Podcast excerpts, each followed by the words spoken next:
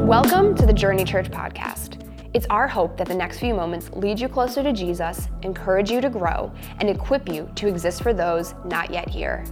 If you enjoyed today's message, we'd love for you to subscribe to our podcast so that we can bring you fresh content every week as you continue in your walk with Christ.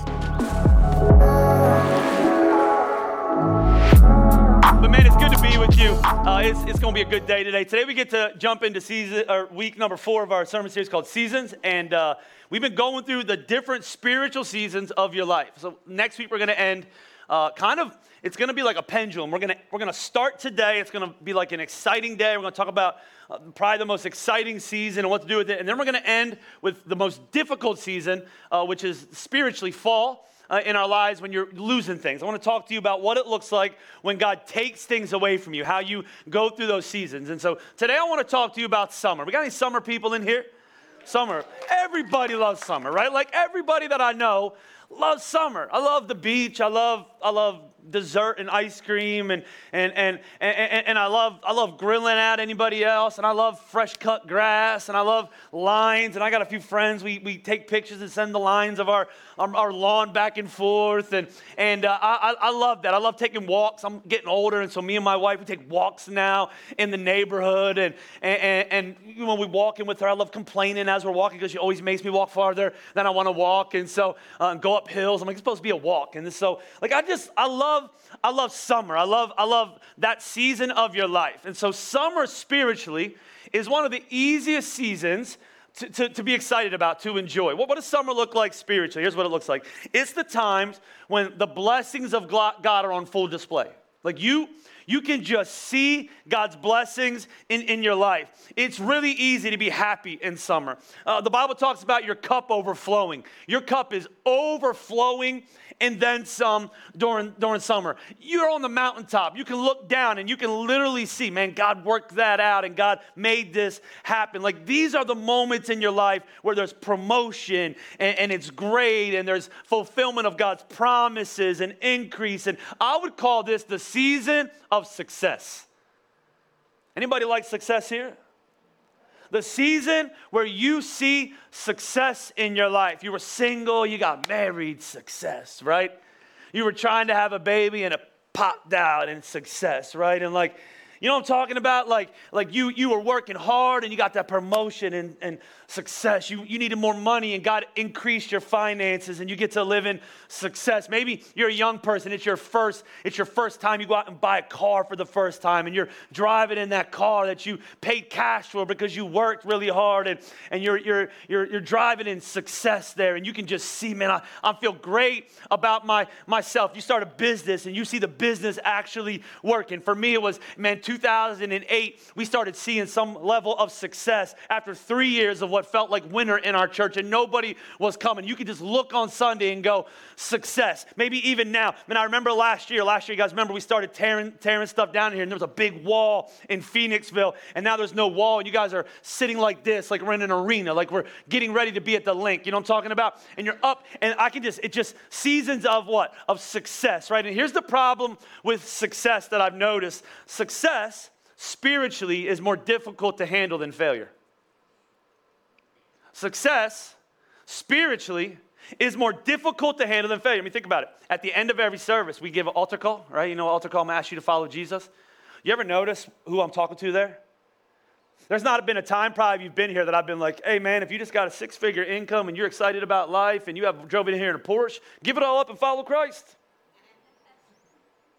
We don't typically talk to people. What do we do? Man, when you're, you're, you're, going, through, you're going through stuff, you know, I'm talking about your, your, your life's falling apart. You're, you're, you're addicted. You're, you're, you're, alone. You're, you're, you're depressed. You're bitter. Man, come to Christ. If you're weary and heavy laden, He'll give you rest. His yoke is easy. His burden is light.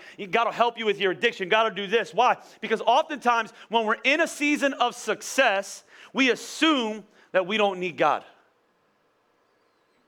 When we get into a season of success, we assume we don't need God. Think, think logically about this.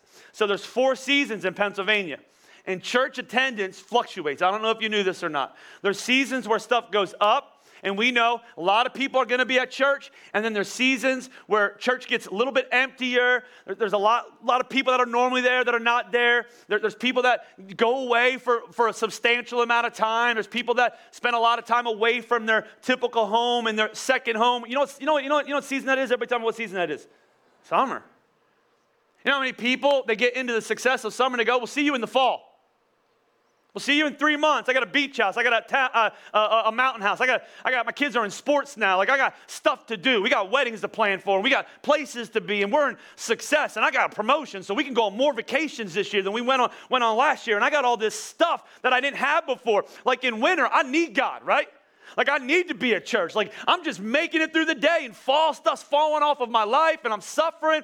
I need to find God in that suffering. And man, when I'm starting something and I'm afraid, I'm in the spring and I'm stepping out in faith, man, I don't know what's going on. I need God. But when I'm in success, you can almost feel it. I got my Hawaiian shirt on, I got my folded out chair, I got my pineapple with my drink in it, non alcoholic, because I'm a pastor. And so, like, I'm drinking all that and I'm just chilling out, right? It's, it's in a season season of success, and we don't do well oftentimes with success.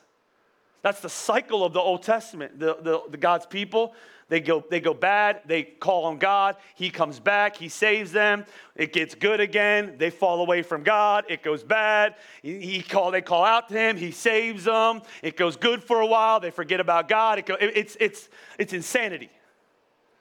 We need God when stuff is bad, and we tend to forget God when stuff is good. In fact, in Scripture, Matthew chapter 19, Jesus deals with this. And I think it's interesting if you ever heard this passage in Matthew chapter 19, it can get confused. People can read it too fast and get confused by it. But the Bible talks about Jesus talking about money. And he says, It's hard for someone who is rich to enter the kingdom of God. What's rich? Rich is success. Some of you say, I'm not rich, so that's not for me. Well, rich is a moving target. You ever do a study, you make over, I think, probably $2 a day. It used to be. Inflation's probably $3 a day now. If you make over $3 a day, you live, you have more money than 50% of the world has. You have two cars, you're rich. You have a, a closet for your, for your clothes, you're rich. You have a refrigerator that you open up and you say there's nothing to eat, but it's full, you're, you're rich. You have two refrigerators, don't even start talking. You go out to eat and somebody waits on you and you pay money to, you're, you're, you're rich, right? Like we, we are in America, most of us don't even realize how rich that we are. We live, most of us, in a very successful lifestyle when it comes to, to money. The Bible doesn't say anything that, that money is evil. Here's what the Bible says it says, Again, I tell you, it's easier for a camel to go through the eye of a needle than for someone who is rich to enter the kingdom of God. Here's why because you get success. And success makes it difficult for you to rely on God. You know what's interesting in that chapter, if you go above it? It talks about two other areas that I have found that people don't de- deal with, with when it comes to su- uh, success. It talks about marriage and divorce, and it talks about kids. Jesus is mad, he said, Let the little kids come to me, right? And, and then he talks about marriage and divorce.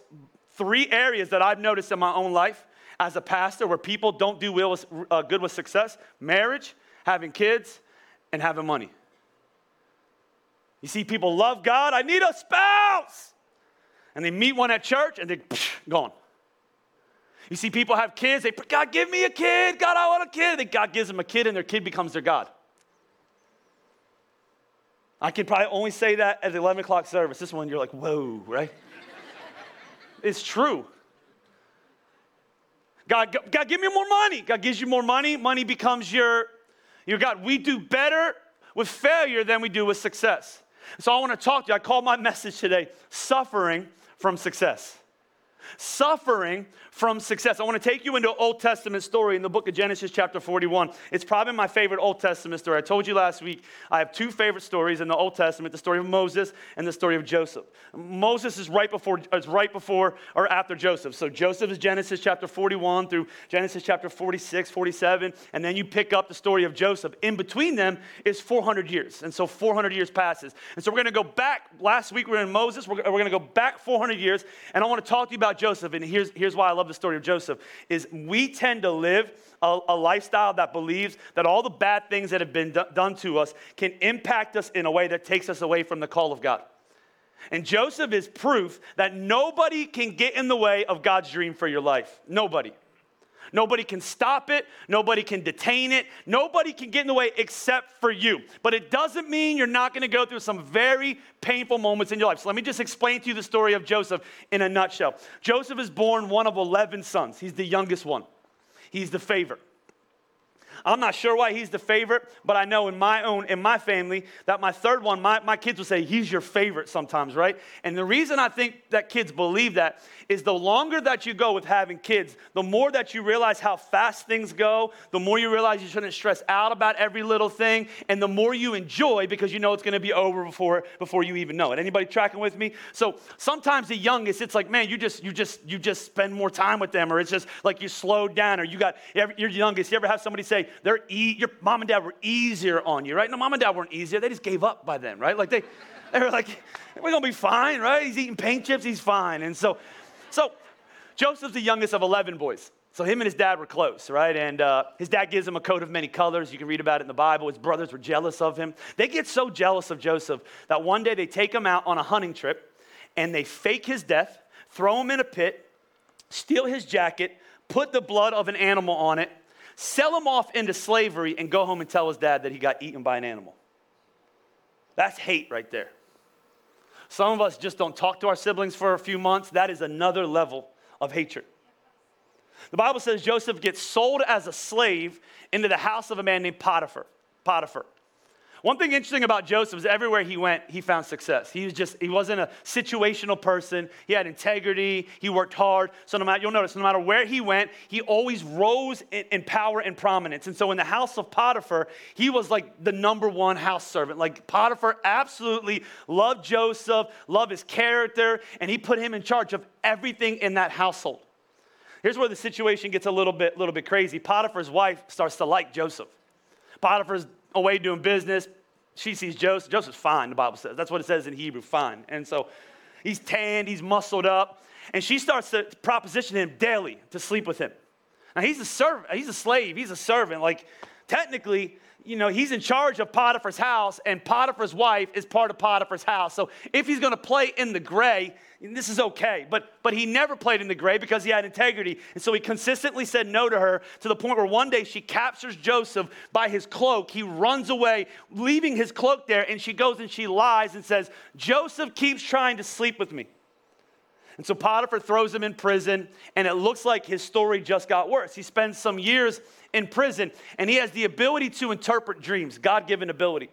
And one time, Pharaoh is going through these dreams. He can't sleep. He's the, the king, the president of the country. And he's having these dreams about this famine that's coming, but he doesn't know how to interpret it. He doesn't know how, what to think of it. And so he finds out from his cupbearer that there was a guy in prison with him that can interpret dreams. You should come get him. And so Pharaoh comes and gets Joseph at the right time, and Joseph interprets the dream exactly what was going to happen. And Pharaoh is impressed. And I don't know about you, but this is one of those moments. Like if they were going to make a movie, this is one of those moments that you're like, this dude goes from the pit to the palace, man. It is an incredible promotion, an incredible step of success. He goes from being the youngest of 11, a nobody in the wilderness, to being the second most powerful man in the world. It is an incredible story.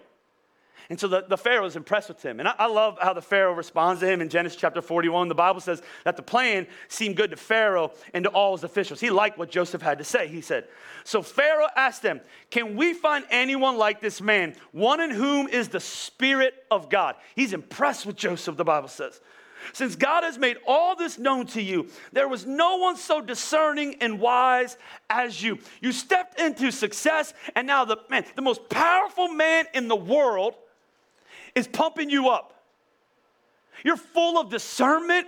You're full of wisdom. There's nobody like you, Joseph. What does he say? You're going to be in charge of my palace. You're going, you're going to rise to a place of prominence, and all my people are going to submit to your orders. Only with respect to the throne will I be greater than you.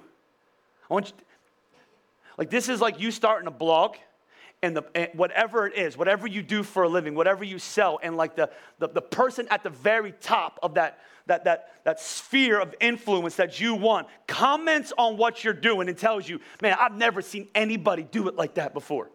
You know what I'm talking about? Like, th- th- this is like that. Like, I have never, I got all these guys in my kingdom that interpret dreams, but I've never met somebody like you before. If there was ever a moment where success would be mishandled, it was here. I went from the prison to the second most powerful man in the world in a moment. And here's what you need to understand about success when it comes. Here's really important. Success, I want you to perceive it right, is not something God gives you, it's a responsibility He entrusts to you. Success is a responsibility that God entrusts in, in, your life. If you don't believe me, go to the, the, the New Testament, Luke chapter 12. Jesus, these are his words. Watch what he says. From everyone who has been given much, much will be demanded. And from the one who has been entrusted with much, much more will be asked. God's gonna give you blessings, He's gonna give you success, He's gonna give you opportunity, but I want you to see them. They are responsibilities He's entrusting you with. And here's the cool thing here's the cool thing. When He finds somebody who can handle greater responsibilities in their life, He'll keep giving them to you. When he finds somebody who's able to handle more and more responsibility, think about your kids. I'm telling my son right now, you're gonna be 16 years old next year. I'm watching how you're being right now because in a couple, in a you know, short time, you're gonna go out, you're gonna have a car, you're gonna wanna go out with your friends and go out on a date and drive. That, that, that, that, that's gonna be a death trap if you're not responsible. So I'm watching what you're doing here. What's the responsibility? Put your cup back in the sink. Right? Make your bed, pick your trash up, put your shoes away. That's a responsibility. Do your homework, right? When, when you are responsible with the success that God has given you, more and more responsibility will find you. So here's what I'm gonna do. Some of you in success right now, I'm not gonna ask you to raise your hand because we don't wanna hate you. right? Like, not everybody here is enjoying life. I'm just letting you, I don't, I don't feel like I'm in summer right now. I feel like, you know, football wise, possibly summer. We'll see what happens today, right? But life is not always in summer. Like I, I, don't feel like we're in the, I'm in the moment where I'm just kind of sit back chilling with my Hawaiian shirt on. And so I don't feel like I'm in this season, but I have been in these seasons of my life before, and I'm praying one is coming quickly. But I want to be responsible for it when it comes. So let me just show you what to do. I called these three points how to shoulder the responsibility of success. Here's the first thing you're going to do when you get into a season of success in your life. Very first thing, write this down somewhere. Remember this. First thing you're going to do whether it's a marriage, a kid, a promotion, whatever it is. First thing you're gonna do when you get into, into success, give God the credit. Give God the credit in your life. Be careful because as soon as you get into success, you're gonna have a cheering section in your life. Nobody telling me jack squat in 2005. Church started, people were coming because they felt bad for me, right? Church gets successful, people come, hey, your church is impacting my life. Great message, this and that. And the first thing you want to do if you're not careful, you're right. I did do that. I am impressive. Thank you for noticing that about me. Th- thank you for, right? Like, you, you touch it. I'm just telling you, when you get success, it's it really easy. You want to grab a hold of it and you want to you want to ha- handle it and you want it to become your identity. And I'm just telling you, very first thing you're going to do, you're going to give God the credit. Joseph knew this. Joseph knew that he wasn't in he wasn't waiting in prison for Pharaoh. He was waiting in prison for God. There's a difference. That God's hand was upon his life. In fact, he knew that he knows this from scripture. Psalm 75 says, No one from the east or the west or from the desert can exalt themselves. It is God who judges. He brings one down, he exalts another. I'm going to teach you something really important.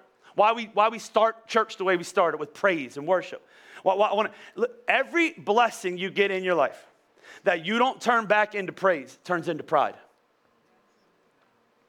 Every blessing, you get in that car, there's pride there. You walk into that 4,400 square foot house, there's pride there.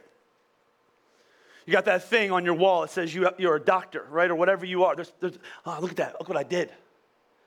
If you're a pastor, you look out, oh man, look at these seats we got here now. And there's pride. If you're not sitting over here going, man, I'm an idiot. I don't know what I'm going to do. I don't know how I'm going to preach. I don't know what good things I'm going to say. I got nothing. I barely pass Bible college. I remind myself of that every week.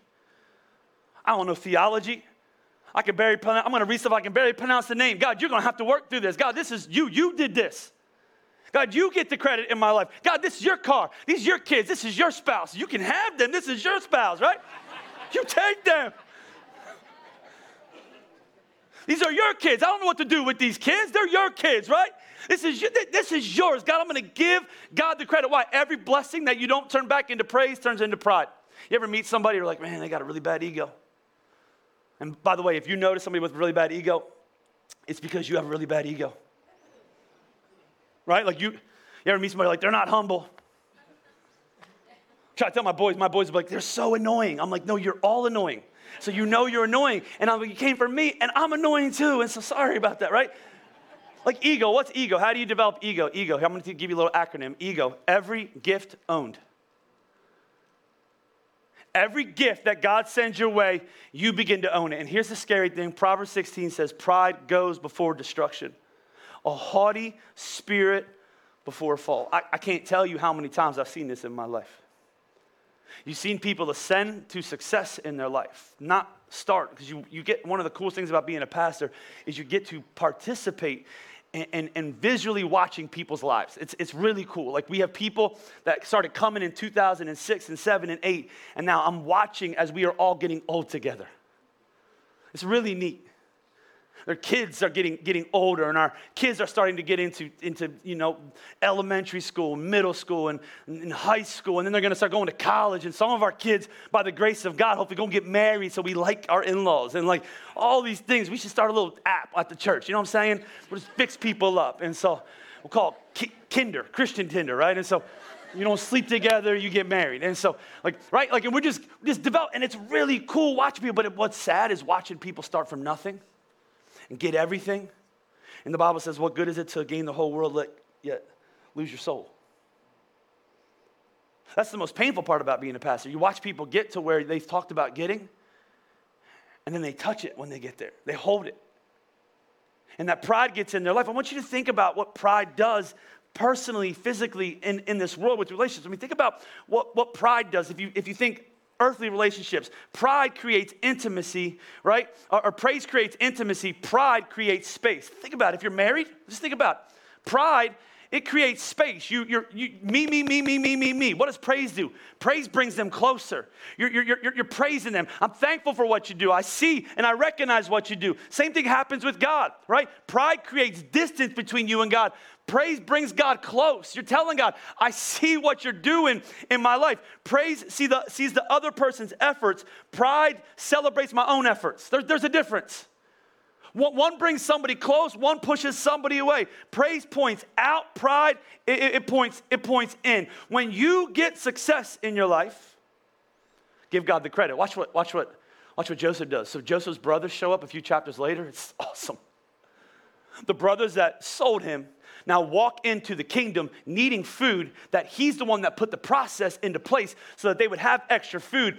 And they come and they need some food because they have nothing. And he's the one that gets to dictate if they get it. Can anybody else see the awesomeness in this moment? If you're from Philly, you love this, right? Like you're coming, and so if it's me, I'm like, I can't, I can't wait. Like he, and they come in, they don't even recognize him. Like he looks so different, so good. He's so buffed up. He got gold all over his body. He's sitting at a place of power. They don't even recognize him. They're starving. They're, they're, they're wretched looking. They got gnarly beards because they're in the wilderness and they don't got mirrors. Like he has it all and they have nothing, right? And he handles his success so well. Watch what he says in Genesis 45. They're freaking out. They find out it's him. And here's what he says. Watch how many times he talks about God. He says, but, but who? Everybody tell me what it says. But God sent me here. But God placed me in this place ahead of you to preserve for a moment a, a, remnant on earth and to save your lives by great deliverance. So then, it was not you who sent me, but who? Again, it's not you.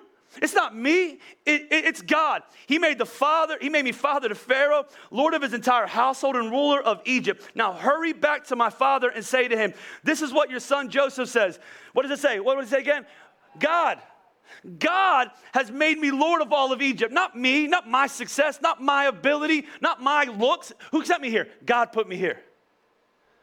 I listen to some gospel gospel rap in, in, in, the morning when I when we work out with these guys, and you know I, I, control it, and so they, they, they, don't like it that much, but I just play it anyways. And so, but this one song on, on the iTunes Apple uh, gospel gospel rap tune says something like this, and I, I'm gonna try to get it right, but don't forget I'm white. And so, like, but but it says, it says, it says, when they ask me how I did it, the guy says, I tell them, God got me when they ask me how I did it. And just over and over and over again.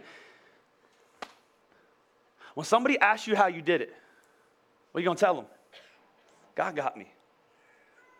Give, give God the glory. Take your hands off. Let me just give you two more thoughts. Number, number, number, number two is this is celebrate it without letting it change you.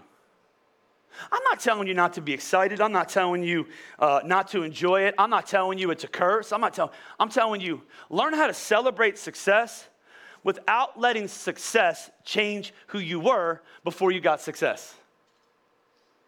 How many people do we meet? Maybe you were one of them where they start low, they're humble, they need God, they're, they're, they're, committed, they're serving, they're giving, all those things. Then all of a sudden, success starts to come into their life, and you look at their life over 10 years, and they changed. That's one of the coolest things about Joseph, by the way. He gets married in Egypt. Obviously, he gets probably the pick of whoever he wants. He's the second most powerful man in the world. And Pharaoh probably says, pick whoever you want.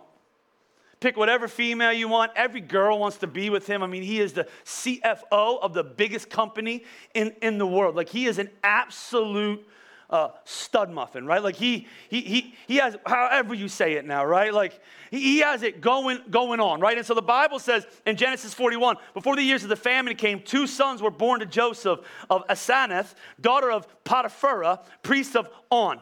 Probably didn't say any of that right, but that's where we're going. The Bible says Joseph named his firstborn born Manasseh and said, It is because God has made me forget all my troubles and all my father's household. And his second son, he named Ephraim, and he said, It's because God has made me fruitful in the land of my suffering. Now, what's interesting, he marries a woman from Egypt who has Egyptian uh, rituals and religion, and he is finding his success in Egypt, but he's staying true to his roots as a Hebrew, as a Hebrew man.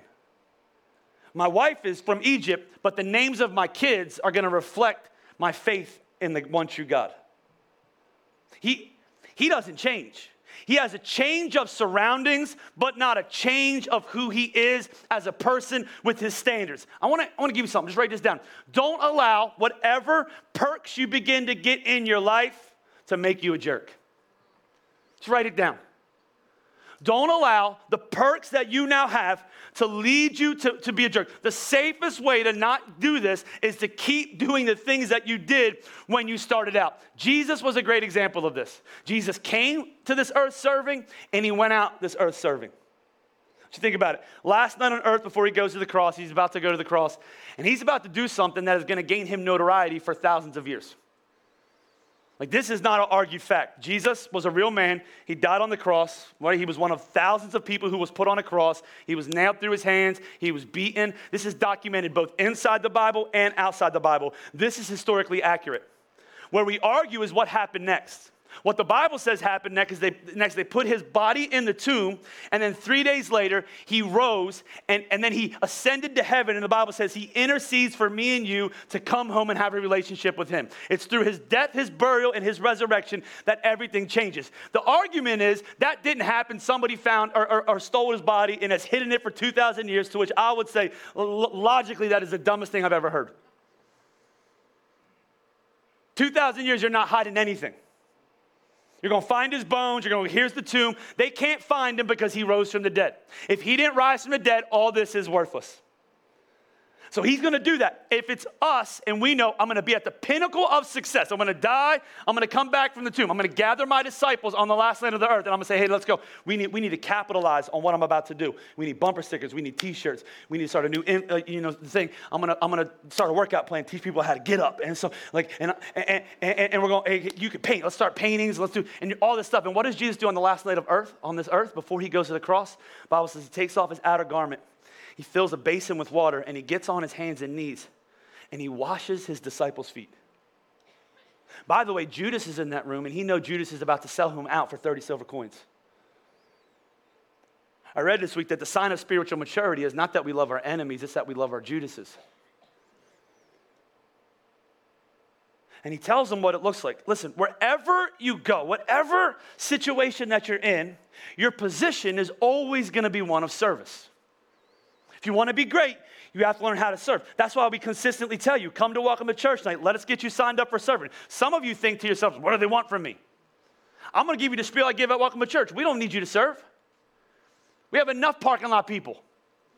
We got enough people giving candy, right? We got enough of all that going on. I want that for you because it changes your life and it enables you to continue to see success in your life. What's your position? I'm gonna, sorry, I'm not gonna let it change me. Number three, lastly, uh, whatever you do, whatever you get, whatever success you have, here's what you're gonna do you're gonna use it to further the cause of God's kingdom.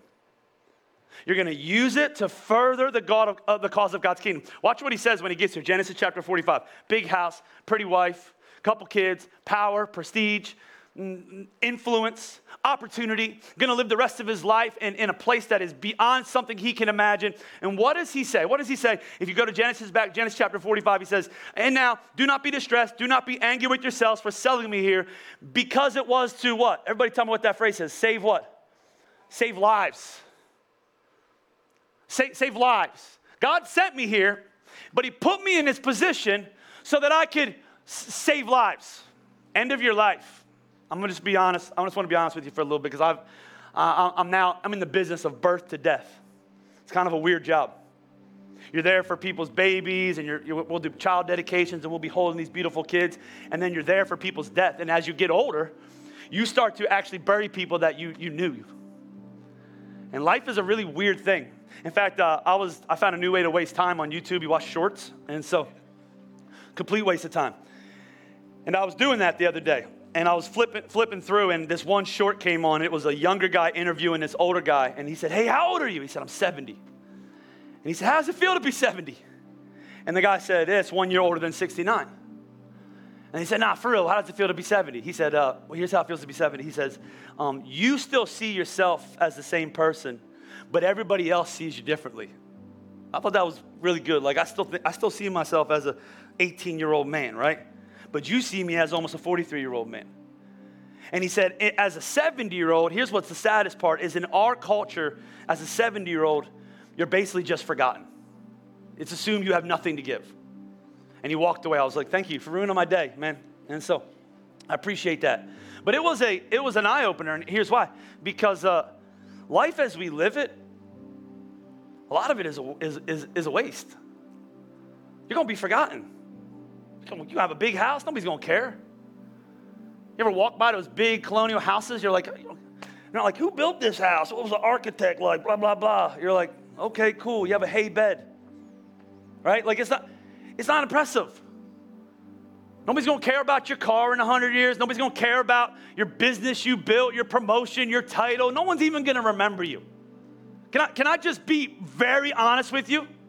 The only thing people are going to remember about your life is what you did in the scope of eternity. The impact that you made, the legacy that you left. Stuff does not define you. Think about how much time we spend on stuff, though. So I'm just telling you, when you get into success, is it possible that God gave you more so that you could do more for his kingdom? Is it possible that God has extended or, or, expanded your sense of living because God wants you to do more for his, his kingdom? I'm telling you, the best way to handle success is okay, God, what more can I do for your cause? How, how can I be more generous? How can I be more giving? How can I use my talent to do more for you? What, what can I do with what you've given, what you've given me? God does not increase your life without a purpose. In fact, I always go back to this one story because it is such, it, was told by Jesus to Jewish listeners, but it's almost like he knew what we were going to be like in America someday. We live in such a blessed country, we don't have to think about eternity. We don't think about forever. We don't think about what it looks like to be in heaven. We think about now. Where am I going now? What am I doing for my summer? How am I going to make, like, we, we spend a lot of time on now, and we have a lot. And here's what the Bible says in Luke chapter 12. It says, Someone in the crowd said to him, just a substantial, a little bit of a substantial part of scripture I just want to read with you. Somebody said to him, Teacher, tell my brother to divide his inheritance with me. You ever been there? Tell him to give me that thing that I didn't earn and do anything for. Jesus replied, Man, who appointed me a judge or arbiter between you? Then he said, Watch out, be on your guard against all kinds of greed. Life does not consist in the abundance of your possessions. Highlight that, write that down. And then he tells this amazing story. I love this. You can see it almost. He says, and he told him his parable. The ground of a certain rich man yielded an abundant harvest. He thought to himself, What shall I do? I don't have any place to put my stuff. So step back, let's visually think about it. How many times you meet somebody like, This isn't my forever home, I need a bigger home for my stuff? You ever walk by somebody's house in your neighborhood and they open up the garage and it's filled with stuff? You're like, You know, that's for your car. They don't have the room for the car because they got so much stuff. Right? And then you go in the basement, they got stuff. And in the garage, they got stuff. You go in their car, it's stuff. Stuff, stuff, stuff, stuff everywhere. What, what does God say? Man's life does not, does not exist in the abundance of his stuff. What do I do? What, what should I do? What, what, what am I going to do? I'll, here's, here's what I love this part. He says, I'll say to myself, uh, build bigger barns, he says. I'll tear my older ones down. And then I'll have a place for, for the more, he says. And I'll say to myself, You have plenty now. You have plenty laid up for many years. Here's what I'm gonna do I'm gonna take life easy, I'm gonna relax, I'm gonna retire. You ever been there? I'm gonna take life easy, I'm gonna relax, I'm gonna retire, I'm gonna get, you see, you see it. I'm gonna get burned to a crisp by the sun, look like a California raisin. I'm gonna wear a, a, a Hawaiian shirt. I'm like, you can just see life goes, right? Life goes. And so, but God said to him, You're a fool. This very night, your life will be demanded from you. And then you will get what you prepared for yourself. I don't know if you ever knew this or not, but uh, we always talk about investing all the time invest, invest, invest. The Bible is clear that you should invest, but you should make sure you're not only investing for the temporary, but that you're investing in eternity. The Bible says that what you invest in eternity will come back to you in eternity. I don't know about you, but I think that's a better investment. He says, You'll get what's prepared for you. This is how it will be for whoever stores up things for themselves, but is not rich towards God. In other words, here's what he's saying doesn't give you more money for more stuff, doesn't give you a bigger platform for more power, doesn't give you more influence for more fame, doesn't give you a longer life for the more acquisition of things. He gives you more because he wants you to do more. He gives you more because he wants you to do more for him. So the next time you step into a season of success, hey, God, what can I do to further the cause of your kingdom with the blessings that you're bringing to my life? And the Bible says this, I love this. Whoever can be entrusted with a little will be entrusted with more. Whoever can be, God brings a little bit success into your life. If you can be entrusted with that success, that He can bring more success into your life. What are you going to do next time you get into a season? Maybe you're not in a season, so you don't even need to think about it right now. You're just trying to make it. But the next time you get into a season of success, what are you going to do? Don't you dare take credit for it. Don't you dare take credit for it. Don't you dare let it change you. And when you get it, look at it, God, what can I do to further the cause of your kingdom? Because my life is not my own. I was bought at a high price. I was bought at a high price. Would you stand to your feet all over this place with your bowed heads and close your eyes?